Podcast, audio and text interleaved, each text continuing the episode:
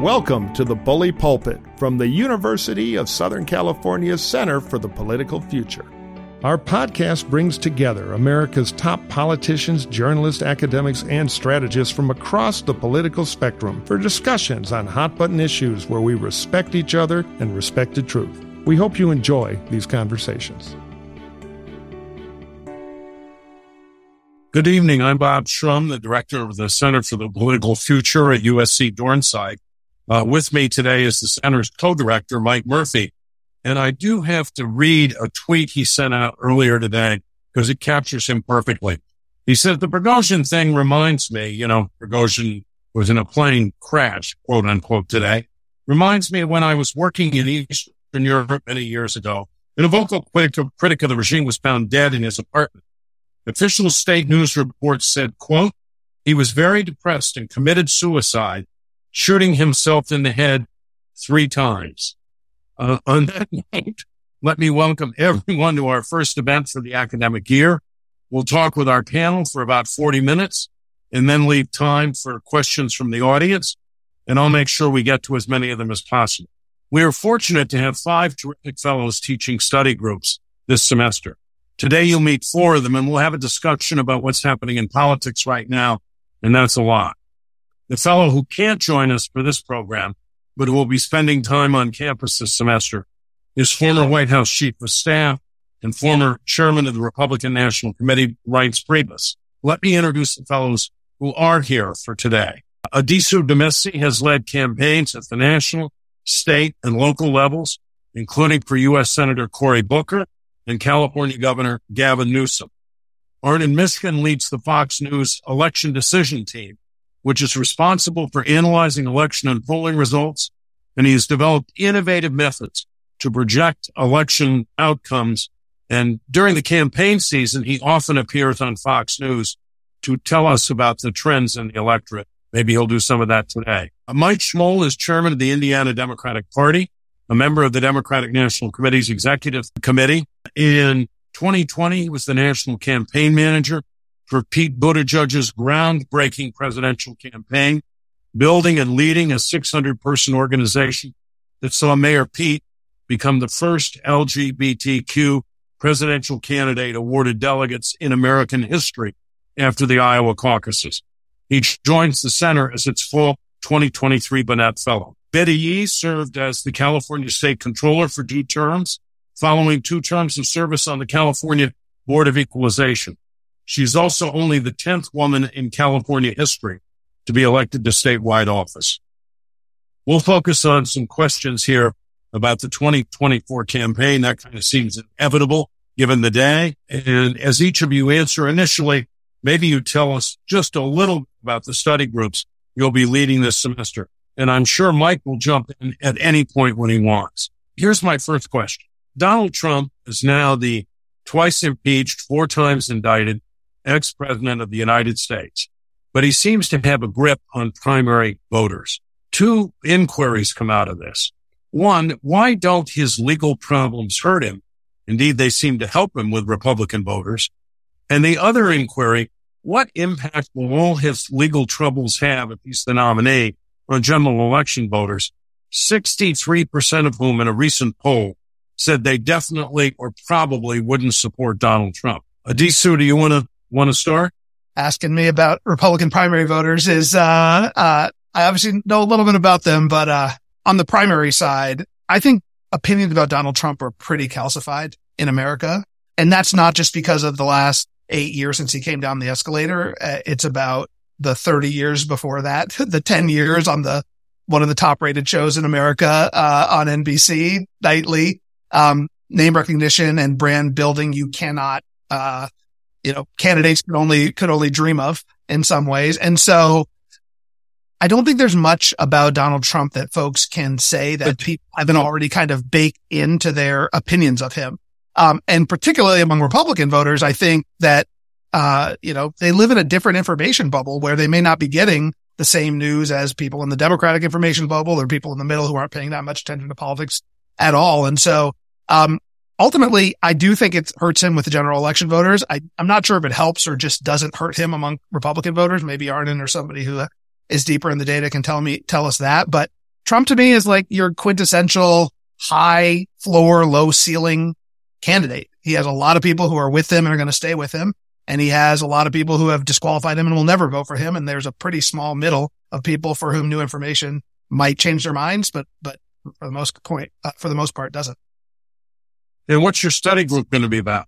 Oh yeah. So I'm talking about, it's called campaign from the inside. I obviously, like a lot of people here do campaign work, uh, as a profession every day. You see some of these posters over, over my, uh, uh, my shoulder here, but going to be bringing in a lot of practitioners to talk about really like nuts and bolts, tactical things in campaigns, polling, what it's like to be a candidate on a day to day basis, media and how you actually make an ad, running a campaign day to day and give people exposure to, um, what it's like for people like me every day, the, the sometimes unglamorous parts of, uh, of campaign management. Or a, a DC mention, do you want to pick it up? Trump. I'm, I might quibble with the notion that he has a grip on the party, or you said a grip on the, on the, um, primary voters. I think he has a grip on a, a portion of those primary voters. And there's probably a third of the primary voters, maybe 40% that are absolutely committed to this guy for, and, and they, that is the group that drove him to, to victory in 2016. And they see him as their, um, uh, their atomic bomb or their, he, they're, he is the person who's going to blow up the system that they perceive for whatever reason as having not given them what they believe that they would do or, or, or that, and, and, and I think a lot of it, frankly, is tied up into, uh, many people talk about the sort of uh, whites without college degrees. I think it's less about um, education and more about location. Um, and I think that a huge chunk of the, the Trump base is a rural base. These are the people who are listening to uh, Rich Men, north of Richmond. Um, one of the lines in that um, uh, song is um, you're telling you you tell us that uh, how to live our lives. You can try to control our life, and we don't want to be controlled. And I think there's an element of that, and and Trump somehow has captured that. Um, but that's a third of the base. Then there's another um, 40% of Republicans that probably intellectually realize he's responsible for losing in 2018, 2020, and 2022 and not doing as well in 2022 as we should have. Um, and so, but they also think, yeah, but he won in 2016 and we were all shocked. So he has some kind of magic maybe. So they're kind of like him. And then there's a small chunk of the Republican party that, um, their, uh, titular head, I guess, is Mitt Romney. I think their, um, closeted, uh, biggest supporter is probably Mitch McConnell that is going to do everything to prevent Donald Trump from being the nominee. I don't know that Mitch McConnell really will do that, but I suspect. And the reason Trump has not been heard is because that third of the Republican primary voters, they think, yeah, but of course he, you're going to indict him because he wants to blow up your system. And, and they totally see this thing. And then I think for the other 40 or whatever that, that chunk that doesn't totally, why he's getting to 51, 53% of the Republican primary vote in, in most polling. I think it's that these indictments have taken all the oxygen out of the room and all we have to show for it is Donald Trump. And so he's still there and none of these other guys seem to be an alternative. So I guess I'll be with Trump and hope for the best. We're going to talk a lot about that in my study group because it's going to be about campaigning in an era, a highly polarized era. Um, and we're going to be hearing from both Democrats and Republicans, campaign organizers as well as understanding the, the sort of motivations behind this um, polarization and what we can do to, if we want to address it. Mike, you want to weigh in here and, and move this along? Absolutely. I'd say a couple of things quickly. I agree with everything I've heard. It's so polarized and tribal now that everything's seen as corrupt by partisans on both sides. I mean, we've had germs of that for a long while. I used to work in Florida a lot for the Bush family, and I remember after the Chads and and you know, oh, you guys rigged the election, and in Florida. And, you know, it, it's kind of been under the surface because Al Gore didn't stand up and say, yeah, it was, I was ripped off. It's all fixed. Trump's the one who let that tiger out of the cage. So now what investigation is legitimate? They're all rigged. And how come Biden's son, the international drug dealer, is running free? Well, you know, blah, blah, blah. Uh, it's part of the stupidization of politics and it's really bad for our institutions. But I would say I remain the last, well, I don't know. I think there are a few more of us that is not sure Trump's going to win the nomination. I'm not sure it is a lot. So I would just say, you know, the national polls of primary voters showed Trump if the election were held tomorrow would be in a commanding position. But it's not a national election. The series of state contests. And the two states that are the most competitive now is where there are alternatives. That's where the other candidates are spending millions, the Iowa caucus and the New Hampshire primary. So I'll, I kind of want to wait to let that part of the process happen before we declare inevitability. That says Trump has all the advantages. I did see a fascinating poll in New Hampshire the other day. One of the candidate super PACs did it, a non Trump super PAC. And it asked a hypothetical two way ballot. You're like, well, there are 42 people running. Why the hell do you care about a two way ballot? Good point. But it was interesting. It was a six point race. Trump was six points. It was like 47 over 41, give or take a point. And I thought that was an interesting tell back to what Arnon was talking about, about kind of the Trump plurality chunk and the other not so sure chunk. The problem with the not so sure chunk is they don't have a champion yet. Nobody's really famous enough. And tonight, I think Trump made a terrible mistake not showing up because he gives somebody else an opportunity to be a star either a DeSantis comeback. By the way, in that two way race, it was the DeSantis' super PAC that did the poll, Chris Wilson, but they didn't do it. It was Tim Scott, who was a best fave unfavorable in both states, Iowa and New Hampshire, who would close the thing to six. Now he's got to grow a spine and actually alpha up and not be running for Ed McMahon, which is kind of what he's doing now. But I think there are more loose bolts out there. And so I'm, I think you know, right now Hillary was beating Obama in the national polling. There's a long history of getting ahead of the process because, you know, our pundit world needs to, every day has to be the sinking of the Titanic, the biggest day ever. And sometimes, like I'm in New Hampshire, I've been here a month. Nobody's talking about the campaign or the candidates. There are a couple of crazy Robert Kennedy Jr. yard signs around. That's all I see from anti-vax wackos. And that is it. So Mike, I say bet on Trump, but don't bet a lot and be patient may be surprised. Let me throw this to Betty and then to Mike Schmuhl. Betty, do you think that all these legal troubles create really big problems in the general election if Donald Trump's the nominee? I think he will have issues in the general election. And, you know, I think what people are reacting to now, it's really kind of at the most basic fundamental level. And that is, you know, he is somebody who has no problems giving voice to the fact that the system is against him. And I think when you look at what's happening with people throughout this country, and we see it here in California where, um, you know, the economy is not working for them. Uh, you know, the livelihoods have been lost, you know, from, you know, the pandemic and, and the culture wars, which, you know, Donald Trump was, you know, kind of the, know, took the mantle of, you know, this is what people are reacting to. You know, he's kind of their, their hero at this point. But, um, I do think they relate to him still at that most basic level, but as we get closer to the general election, I think uh, we're going to see more discernment among the voters. Mike, what's your take? You've run an actual state party. You've seen the mechanics up close on one of these crazy things. It's interesting. I, I sort of think that it, it remains to be seen. I agree with a lot of what Betty said. I think that next year, Trump's he's not only going to have the primary calendar, he's also going to have a court calendar, right? In all these different jurisdictions. Yeah. Court calendars. Or calendars, exactly. And so he's going to have to tailor his campaign to, you know, d- does he have to have meetings with his lawyers? Does he have to fly to this place? Does he have to appear? Are they making special accommodations for him? And as we've seen over the last, good Lord, you know, week or so, is he going to turn himself in? Will they have a mugshot? All this like drama that comes with all of that will just overtake any talk of policy or the horse race or debates or campaign moments. Now, I think what this could do in the general election is create an opportunity for President Biden because let's not forget President Biden, you know, didn't campaign traditionally four years ago because it was COVID. He was pretty much at home doing his thing. And so if the president's doing a rose garden strategy and Trump's doing a courtroom strategy, I think the average American would want to be with the president.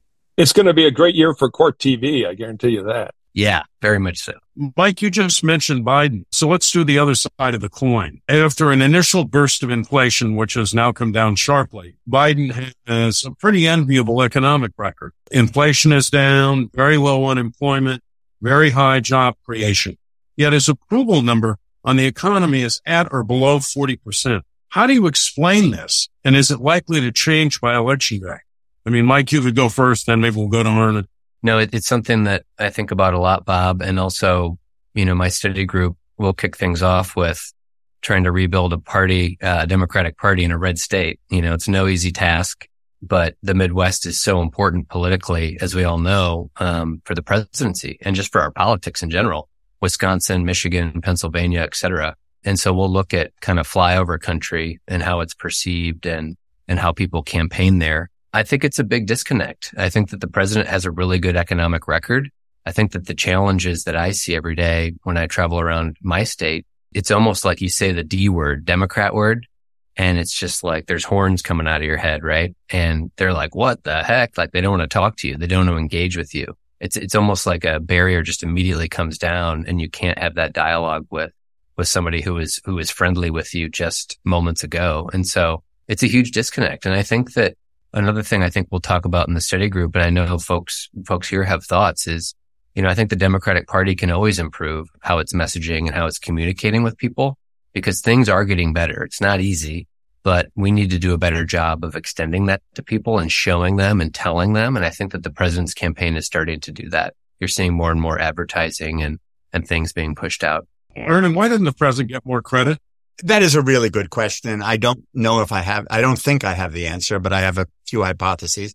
The first and most obvious one is if you do a focus group of voters, and I don't really care what kind of voters you're picking. You can pick the most rabid anti-Biden voters, or you can pick the most liberal, progressive Democratic voters. And you say to them, what's the first word that comes to your mind when I say Joe Biden? Everyone will say old.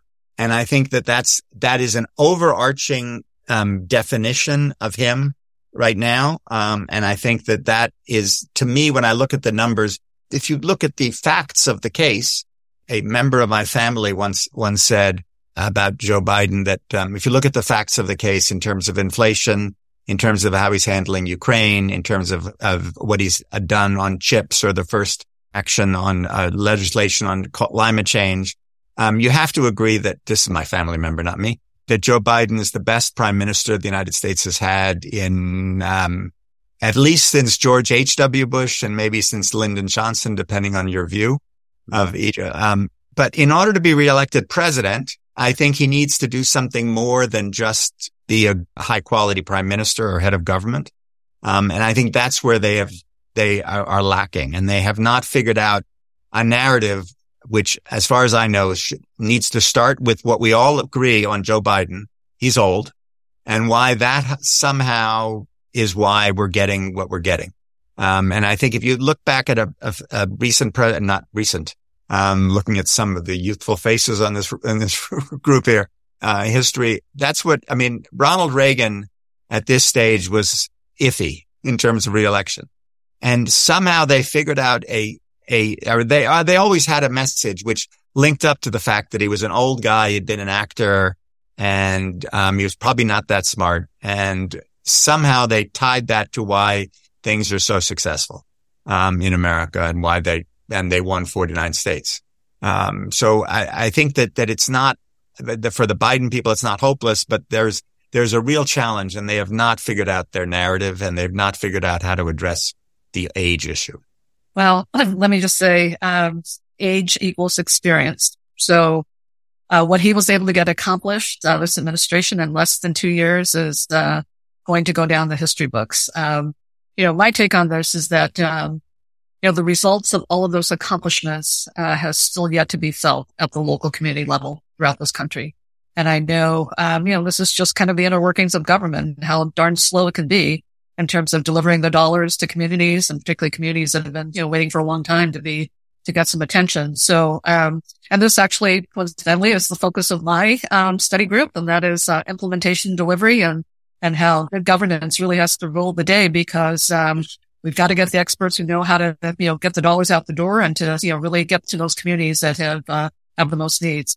So I, I hope that people will equate and I, and, and look, whether it's the Inflation Reduction Act or, uh, what he's done with chips, all of this, I mean, this administration has set the table beautifully for an economic transformation. And this is uh, what I hope uh, people can start to realize. Um, we're already starting to see uh, some of the benefits, particularly, you know, prescription drug prices for seniors, but in all these other areas where, um, dollars going to be delivered to improve infrastructure, to deal with the climate crisis, you know, all of this, communities will start to feel that. And I, and I do hope it's going to be soon because, um, I think the promises of what it's going to be in terms of good quality union jobs and just an economic future that's going to be much brighter for many Americans is, you know, what's in store.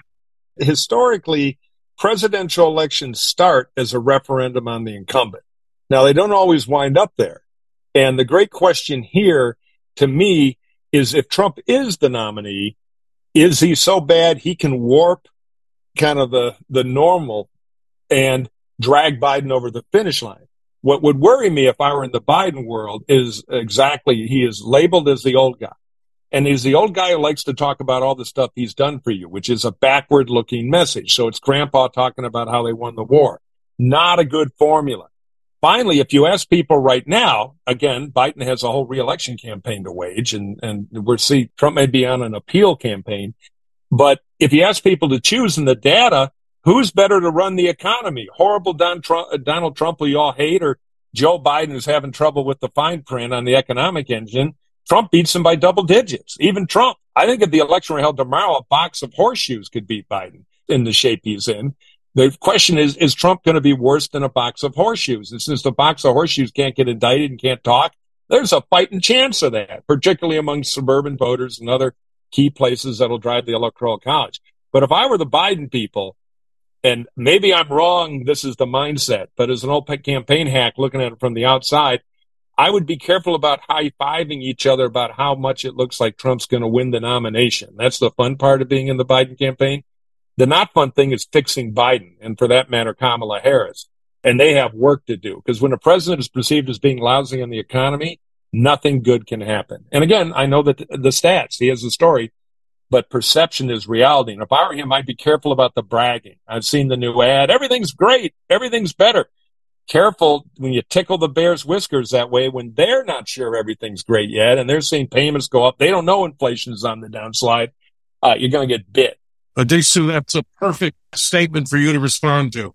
Yeah. I mean, I, I agree with a lot of it, honestly. I think a couple things, uh, Arnon talked about Reagan. I think Obama in 2011 was in about the same position, favorability, job approval wise that, um, that Biden is in now.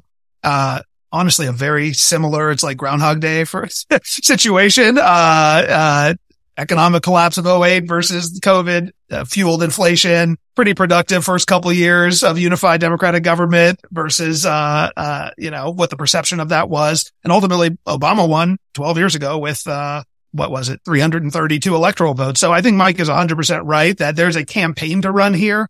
And right now, it, this is all about Joe Biden, but eventually it's going to be Joe Biden versus somebody. And Joe Biden himself, the president always says this, don't compare me to the almighty, compare me to the alternative. Right now, there is no alternative. It's Trump sort of floating around. People think who that is going to, that's who it's going to be, but it will be somebody at some point that voters are going to have to make a choice about. And that person may be worse, in fact, than a box of horseshoes. The only other thing I would say is one of the main things I think the president has going for him is that whatever his job approval ratings may be right now, his personal favorability ratings are always better. People like the guy and generally don't believe what, uh, you know, the, the right wing ecosphere is talking about his, him being a socialist, left wing lunatic, communist. Like they think he's kind of a regular, moderate, average Joe which is from years of being vice president and a campaign that came before us in, in 2020. And honestly, how he's approached his presidency over the course of the last two and a half years. And so I think the nice part about that is there's a gap between job approval and personal favorability, which means there's room to grow. And I think he has particular personal favorability amongst those exact swing voters that Mike was just talking about, the sort of suburban, largely white, but not exclusively white, sort of people who aren't paying that close attention to politics and who might be filling it in their pocketbook right now, but believe that he is a good person. And that a lot, at least allows us the aperture uh, on the, on the Democratic side to make an argument to them in a way to the answer that I gave to the first question that Trump may not have. There are some people who just will not hear him because they have shut him out after eight years of dealing with his nonsense. Biden, whatever they may think of the economy or, or his performance, I don't think has gotten there with a lot of these voters. And that's an advantage that that the Democrat has. I'd like to get to two other questions at least before we turn to the audience. Uh, the first about social issues. They seem to be playing a big role in the Republican primary contest. Uh, and we just had another referendum in Ohio uh, that will make it possible for voters there to codify abortion rights in the state constitution. Abortion rights were a powerful motivator for Democrats in 2022. Do you expect to see this issue play that similar kind of role in 2024 in the general election. Betty, we'll start with you. Absolutely. Absolutely. I think these issues continue to be top of mind for many. And um, this is where we've been saying our vice president really um, traveling the country and talking about a lot of these issues that this administration has really um, uplifted, particularly reproductive rights, um, you know, gun violence prevention, uh, climate change. Um, I mean, all these issues that really are uh, going to be, um, you know, kind of, um, for lack of a better word, weaponized by the other side. Um, but this started in the midterm elections, and particularly here in California and on the West Coast. Um, you know, we had a measure to enshrine uh, reproductive rights and contraceptives in our constitution, and that organizing around that work has not stopped. And in fact, I think we're going to see probably a lot of uh, young voters continue to be energized by attention paid to these issues. Mike Schmuhl? I mean, I agree. And I think here in Indiana, some things that we've seen recently, obviously we're a, a reddish state, hopefully turning the other direction, but there's been book bans in local school boards, library boards. Um, and, and what I've seen just very recently is when some of that stuff happens, there's a huge backlash locally to do something about it, to change it. And so I think that Democrats are on the right side of a lot of these issues. I think that Republicans, if it's a, if it's a primary and it's a red area and it's a conservative area, they really use it as a shiny object or a cudgel to, to just get people to, to pay attention. Um, and that's really dangerous because it, um, it just injects so much extra stuff into our political discourse when we want to be talking about people's daily lives and, and kind of bread and butter issues. Um, the other thing I'll say on the last point is when I go to all the rubber chicken dinners around Indiana, I always say I'd rather have old than crazy. And people seem to like that. So I will repeat that everywhere I go. Yeah, but you can only say that if Trump's the nominee. Well, I don't know. We'll see what some of these folks say tonight. Mike Murphy. The thing about abortion is we're not used to the Supreme Court taking perceived rights away. That's a U-turn from what most Americans think the Supreme Court has been doing. Some like it, you know, a lot don't. There are more pro-choice voters than pro-life voters in the electorate. Now, in the Republican primary, though, in the hooks and ladders, there are a lot of social conservatives. So people running in a primary have a short-term incentive to go have a bidding war there. But in the general election, it becomes a good weapon for the Democrats to weaponize. Now, if we had an open multi-candidate Democratic primary now, you'd see them all lined up at UAW headquarters saying 40 bucks an hour, three day work week. You got it. You know, so the Dems are very capable of the same game, but we're, we're a little in a bad position politically because we are the dog that caught the car when the Supreme Court actually did something, which is our political system had settled into kind of a happy phony war about this stuff. And now it's back up. Now, Biden doesn't fix, doesn't fix his numbers on the economy. I don't think it saves him, but it's sure a great channel changer to help him keep the focus over on Donald Trump, who, by the way, is the secret leader of the pro-choice wing of the party and will be incredibly uncomfortable with all this stuff if he's the nominee. But yeah, it is fuel the Democrats need, and we've seen it in a lot of elections now. The extent of a referendum on abortion rights in a swing state is very bad for the Republicans. Arnon, did you see reproductive rights coming as a big deciding issue in 2022? Oh, we felt it was going to be uh, the the polling throughout 22 suggested this was going to be a big issue. The reality is it helped in a lot of cases. I think it's one of the key things that the Democrats used very effectively to finally motivate, you know, historically, the only abortion folks who voted on abortion were the pro life side. The pro choice side thought we have Roe. It's, it's safe.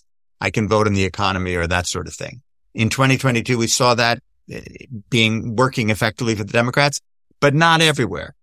In Ohio, the governor signed a fairly restrictive abortion ban, an abortion ban that resulted in national coverage over that nine year old rape victim who was forced to go to Indiana, I believe, to, um, to get, uh, the procedure, a medically required procedure. And so it doesn't always work. And, it, you know, the Republicans have been very effective in some cases of eliding the issue. The other thing I'd say about abortion, which continues to puzzle me, is the Democrats are running an, an abortion referendum. Uh, I think it's the Democrats or the pro, the pro-choice side is running, is, is, has petitioned to have an abortion referendum in November.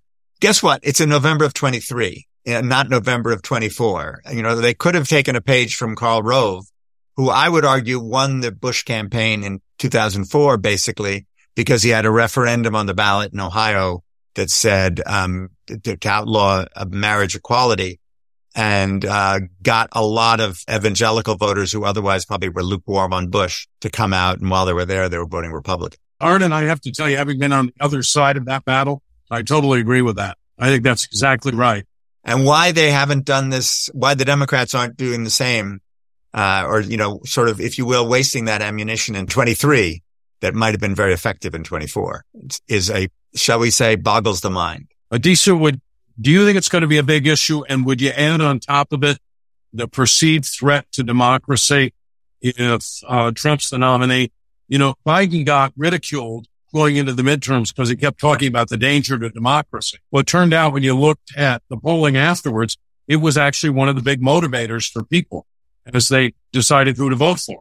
So yes, on, on both on abortion, I completely agree. I think it, I was surprised, honestly, about the staying power of the issue. Maybe that's my own biases and blinders. I thought in the wake of, uh, both the leak and ultimately the Dobbs decision that it would be sort of a activation energy for Democrats. And it was, but it sustained not just through November, but we are now in August of the next year. And it is still probably the second top polling issue among, uh, among Democrats behind the economy. With that, with that said, Mike Murphy said this and I completely agree. The economy is still the number one issue for Americans of every stripe. It is sort of the threshold issue that people are measuring their political leaders by. And I think we have to remember that even as we can, I think correctly use abortion rights and reproductive rights as a political tool to both motivate and, and I think to persuade, which is one of the, one of the rare things about uh, the abortion issue is that it is both a motivator and a persuasion tool for a broad swath of, of uh, Americans, not just Democrats, but independents and even a significant number of pro-choice Republicans, or at least abortion kind of agnostic Republicans.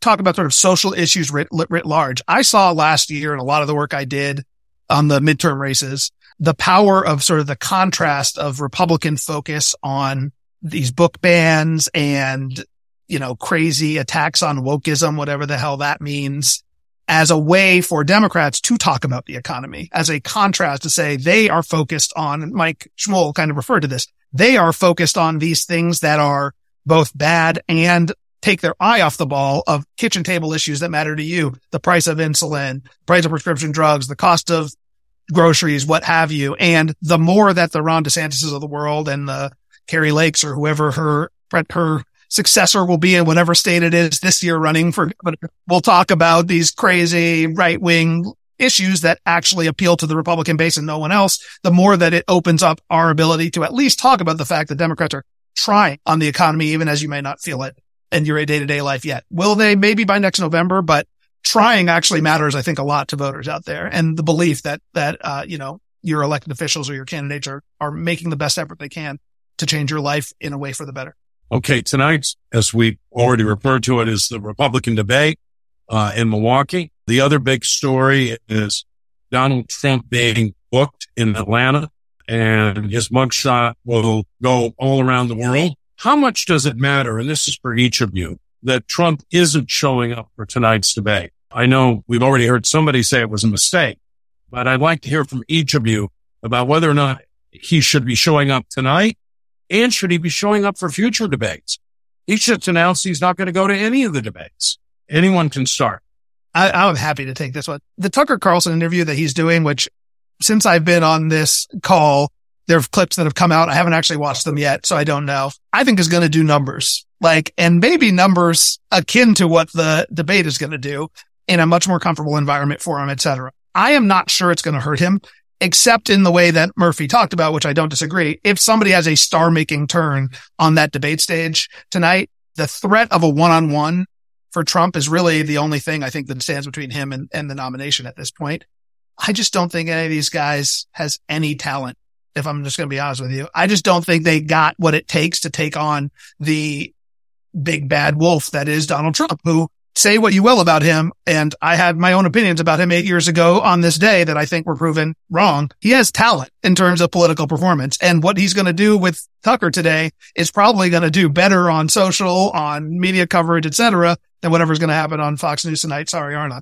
So I'm not sure it's a mistake is my point. And I think it also calls into question what's going to happen next November with the presidentially, you know, organized debates. I think Ronna McDaniel's already talked about how that whole tradition is in danger.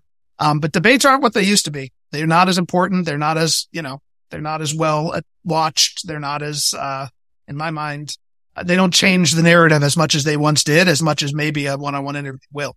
Well, let's go around the horn on this. Arnon, you, your network was just mentioned. I think we'll get good numbers. No, but, uh, no, ser- seriously, um, I kind of agree with, uh, the, I agree with you that, that, um, Addisu, that, that he is a, a, political performer, the likes of which we have not seen in many, many years. And I also, but I disagree with Mike on one level, which is I don't, I think this was the right decision for Trump not to go. But, and so I think that, that he didn't want to be there and get beaten up or whatever, or whatever it is. Why should he deliver numbers? And he would be delivering numbers if he were on stage tonight. On the other hand, I think it's a gift to the other candidates because someone is going to do better than the others are going to do. And some one or two, maybe three people will emerge as people we should keep an eye on for. Um, I think DeSantis, you know, is, he is at the most risk, but maybe he has a big comeback. Similarly, Vivek, I think could wind up being a flash in the pan or turn out to be okay. Um, but it's someone's going to do really well. And I think there is a feeling in the Republican party, much as there was a feeling in the Democratic party four years ago that whatever it is, we just got to unite. Let's find someone. And so, and the reason Biden got the nomination was he's fine. And that's why everyone coalesced. Your guy, Mike, um, endorsed him. Various other people endorsed him because there was no oxygen left. Biden will be fine. He's our guy. I think there's going to be something similar on the Republican side, um, amongst voters who don't like Trump and amongst donors who don't like Trump or who think Trump is a loser, that they will unite around someone. And I think that we'll find who two or three of those, that someone might be tonight. Okay. Let's go quickly around the horn to Mike Schmuhl, Betty Yee, and then give Mike Murphy the last word on this. Trump won't be there in person, but I think he will definitely be there from start to finish. And it will be fascinating to see how often the moderators and the, um, the candidates invoke his name. I think that that's something that we should really look at. I do agree with Arnon on, on one thing, which is who on that stage is going to be their own person. That I think is going to be fascinating um, because Trump has such a hold on so much of the GOP electorate. Who is going to stand on their own two feet and say, this is who I am. This is where I came from. This is where I want to take the Republican party and the country. Is anybody capable of doing that? Because I think right now what I see on the ground and as I travel around that the GOP is really kind of in this twisted kind of tug of war for are they going to go all MAGA and just be Trump again? or are they looking for something else? And it'll be really interesting to see who tries to balance both or go on their own, kind of go on their own accord. I think that'll be fascinating tonight. Betty? Look, I don't think Trump needs to be at the debate tonight. I mean, he's someone who's already, who's always kind of running his own lane. So I don't think it hurts him at all. I actually think the candidates tonight will be cautious, will remain cautious. I, I don't expect any breakthrough tonight. I think this is all too fresh uh, to really uh, have any candidate understand, you know, just what the general public response will be. Um, you know, the critics who have been critics of Trump will be interesting to see if they take it a little bit further. But um, I actually think we're going to um, see, uh, and, and, they will be uh, probably not unified in terms of you know the areas of focus, you know, either. So um, I, I, think it's too early tonight for uh, seeing any kind of a breakthrough. Mike Murphy, last word. You know, I think there were two scenarios. One is Trump shows up he cows them all. Most of them don't have the guts to say anything. He argues with Christie all night, which might win Christie the Democratic primary, but the Republican primary is tribal and it would have been good for Trump. Now Trump, who runs on strength, is the coward who's not there. Superman is afraid to fly.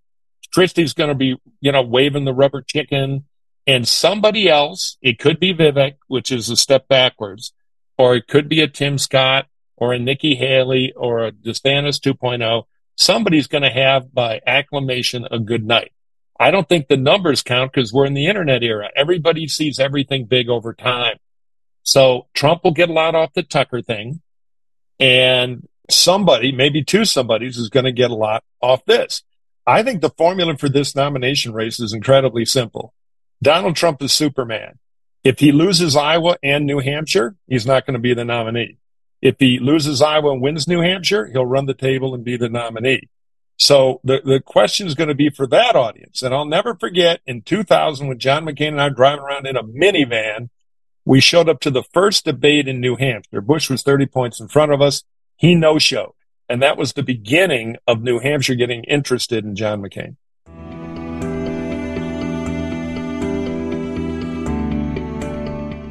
We hear about violence all the time in the news, yet we rarely hear stories about peace.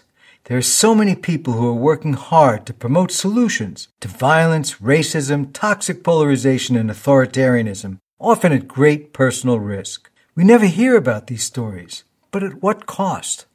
On Making Peace Visible, we speak with journalists, storytellers, and peace builders who are on the front lines of both peace and conflict. You can find Making Peace Visible wherever you listen to podcasts.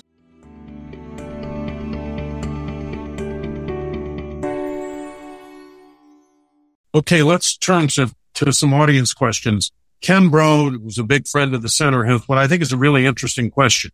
He says, uh, rural religious voters want respect and the ability to live on their paychecks. How does the Democratic Party solve the hillbilly elegy problem? I've heard nothing about that from Democrats so far. Mike, you, you're, you're trying to grapple with that, I assume. Yeah, very much so. That's a great question. Um, and my first session actually uh, at USC will be talking about that. You know, people who are looking at this right now are Cheri Bustos, who's the former DCCC uh, chief, uh, congresswoman from Illinois, um, former congresswoman. Um, so she's looked at this issue a lot. There's also another group, the Rural Urban Bridge Initiative, that's seeking to um, increase dialogue and how Democrats talk with folks in rural America. I, I think a few things. I think you have to show up.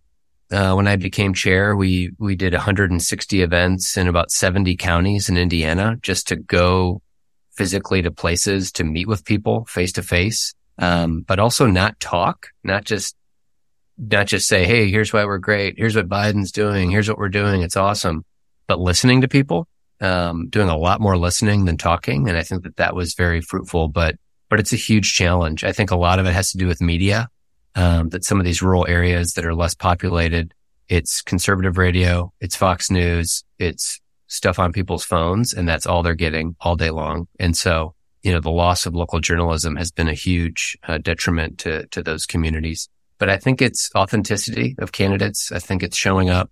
Um, I think it's message discipline. Um, I think it's the right kind of candidates that we recruit and that we run.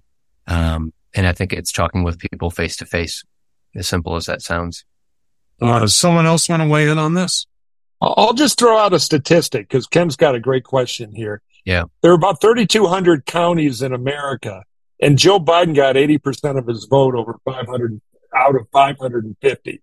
Those 550 Biden counties also create 70% of the GDP. The other counties are doing great on despair and they hit their military recruitment targets.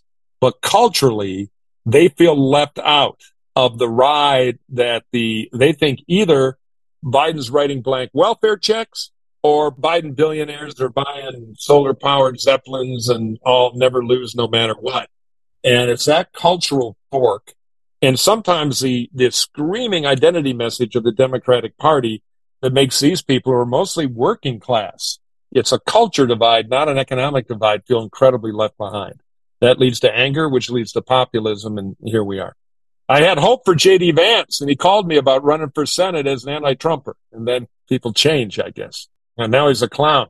People want to win. Yeah, at any cost. Would you have won if you were running as an anti-Trumper? No, and I told him that. I said, No, wait. on the primary. But meanwhile, he, he flipped. I sent him a copy of Faust. I'll go to the next question. And maybe uh, Disu, you could start with this. How much, if any, will Cornel West, Joe Manchin, Robert Kennedy, potential third party candidates help or hurt Joe Biden's prospects? I think there's a difference between some of those people. Robert Kennedy, I think, is a uh, is a nuisance, but I don't think is relevant in the long run.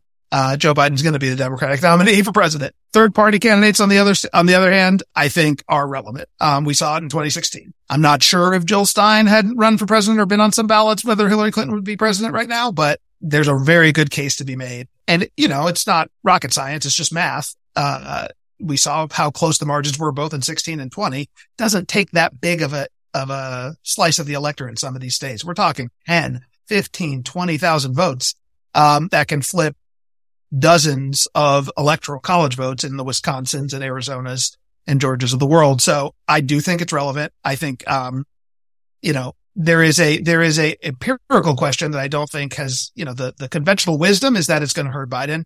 Um, and I think it makes sense. That's not, it's conventional wisdom for a reason, but I do think there's a, there are a lot of double haters, as one of my friends calls them, people who don't like Biden and don't like Trump. Um, and a lot of, and in 2020, those voters went disproportionately for Trump, actually, um, than, uh, than Biden. And so there is a, there, I would want to do more research about whether some of those candidates would actually take more votes from the sort of suburban Biden 2020 voter or actually maybe the more ex-urban white maybe non-college Trump voter. And you think Manchin, for example, could actually have an appeal to that latter group.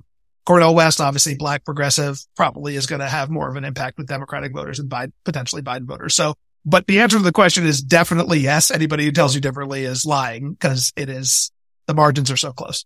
Well, Arnon, you're the numbers guy. And, uh, I think back to 1948 when everybody wrote Truman off. He had a challenge inside his own party from both the right and the left and people just assumed that Tom Dewey was going to be the next president of the United States. Can Biden overcome if there's a significant third party movement? It depends on who the who the Republican is. If the Republican is Donald Trump, I think there will be a lot of attention paid to the strategic element of, of voting for no labels or or whatever, and and he could overcome that. Um, you know, the irony is that the reason Truman did so well and the pollsters um, misjudged it was because they didn't understand what was going on in rural America, which is was, was the heart of Truman's uh, strength, um, as opposed to urban America, which was more Republican in those days.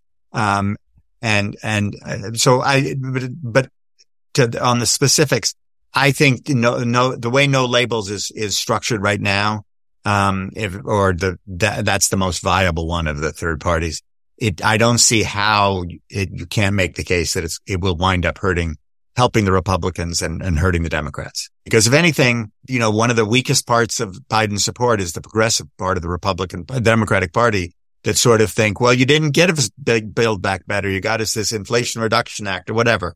You didn't get us all you promised. We don't have Medicare for all. And we won't. No. I mean, the votes, the votes aren't there. Betty, Mike, or Mike, you want to weigh in on this? Yep. Agree with the Yep. Yeah. I think we, we all think it's a thing. Yeah. So we have another, I think, really interesting question. How big a liability is the anti-incarceration trend in liberal cities and open drug use in places like San Francisco? The loss of law and order, this person says, feels like a huge potential catalyst for a swing to the right. Well, we have a little history on that because the last time the Democrats tangled with crime, it wasn't so good for them there are bigger things than a presidential election. But you're, you're, those of us who live in the LA media market are seeing it right now. And, uh, I see a little polling about that kind of stuff and it is spiking. Crime is a vulnerability for Democrats because then again, perception, reality, you can defend from the Democratic point of view, the reality, but the perception in these cities are that they're massively permissive on crime and you have progressive, you know, district attorneys in the headlines like Gascon in LA who are lightning rods for this thing. Makes it very easy for people to put a formulation together that, you know, something has gone very wrong. Somebody else want to weigh in on that? Yeah, I think it's a, uh, I mean, this is an issue not just for this cycle, but just criminal justice reform, public safety has been weaponized for quite a while, a couple cycles for by the Republicans. And, you know, at the end of the day, it's, it's really gets down to economic issues again, you know, the investments we make in our communities and it's not to say that, and, and frankly, it's a false choice. Um, you can still have criminal justice reform and deliver public safety. So it's, uh, not an either or. It's a both and. We want to hold our law enforcement accountable. We want to have good response times by law enforcement if we're victims of crime. But it has, um, really gotten away from just the focus that we need to continue to have. And that is, you know, if we carry out the agenda of President Biden, um, it's the economic investments that we make in communities that uplift communities that, uh, really are the antidote to, you know, what we're seeing relative to, to crime. I would just add, Bob, that one of the wrinkles that we see with gun violence in, in particularly red states, but where there's big blue cities is that the legislatures have really tied the hands of local, local leaders and local law enforcement. So Indianapolis, where I, where, um, you know, near where I live is a prime example. You also see what Bill Lee, the governor of Tennessee is trying to do after their shooting, right? His caucus and the Republicans won't move on, on guns in the wake of that, of that shooting. And he's a Republican. And so, um, it's an interesting wrinkle that, you know, people want to tackle this gun violence and get more guns off the street, but sometimes state law doesn't allow them to do that. Yeah. The only I'd add, uh, and normally I wouldn't come from this perspective, but I think a lot of people cannot comprehend how someone can be arrested for looting a store, grabbing thousands of dollars worth of stuff and be out the next day back on the street. I think people just don't get that.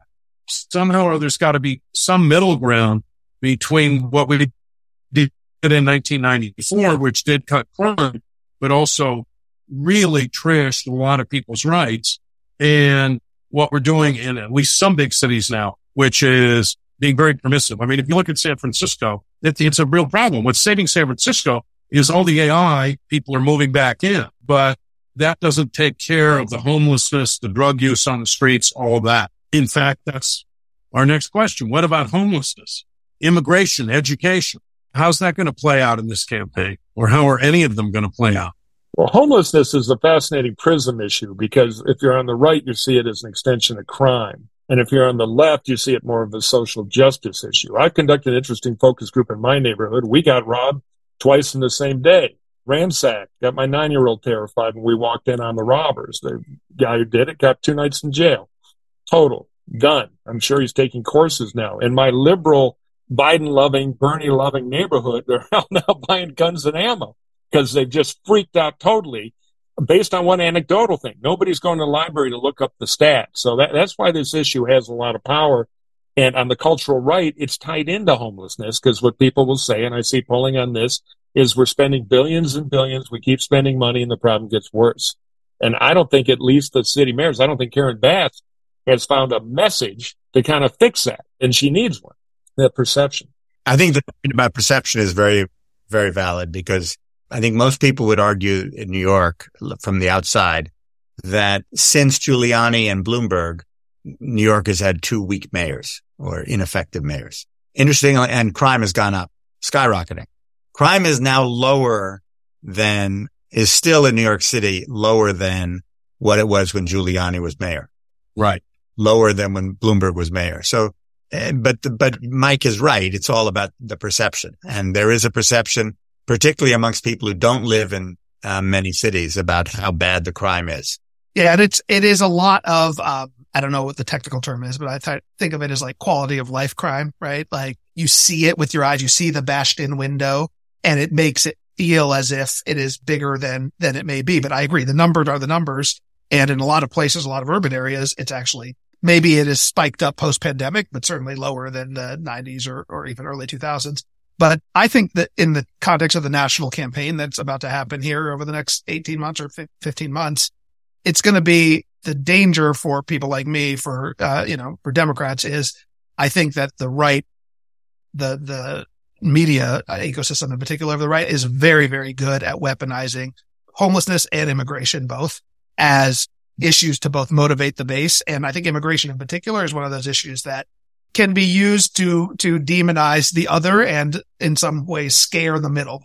So I think it will be, I do not think, I still think what I said before is true. This is going to be an election that is essentially decided on and fought on the economy. But there are these issues like homelessness, like, uh, crime that can be used in a sort of more surgical way to motivate bases and, uh, uh, and, and sometimes persuade, you know, targeted communities that they are under attack in some way. And that's scary. Um, but, um, you know, Democrats have similar issues on the other side that can be used for similar purposes. So may end up being a wash in the end and the economy, the economy, the economy. That's going to be how people feel about things is going to be the thing that drives the majority of our political conversation, I think, unless Putin uses a nuke or something and then it puts her off. We have a lot of other good questions here. We're running out of time. So I'm going to end with a piece of one of them and just asked Arnon, I think you received death threats after Fox News at your direction called Arizona for Joe Biden. At the team's direction. What was it like? There were a few, a few threats. Um, uh, the way I tell it is it was in the midst of COVID and one of our daughters, both adult daughters, was living with us because she'd moved back from San Francisco to, because of COVID. And she was busy taught, we live in a co-op. She was busy calling the, the super and making sure the doormen do not let people in if they are asking for one in Michigan. The older daughter who was not living with us was always thinking a step or two ahead. And she thought, we need to get a hold of the clips because we'll need them for the Shiva or the memorial service. It was fine. I want to first of all tell our audience we look forward to a great semester with our fellows and to a great semester and a great year of programming with the Bully Pulpit. Uh, so we'll see you the next time. I want to thank the audience for being here. I want to thank all of you who are guests for being here tonight. So thanks and have a good weekend. Thank you for joining us on the Bully Pulpit. It helps us a lot when you subscribe and rate the show five stars wherever you get your podcasts. Follow us on Twitter at USC POL Future. That's USC POL Future. Follow us on Facebook and YouTube and visit our website for upcoming programs.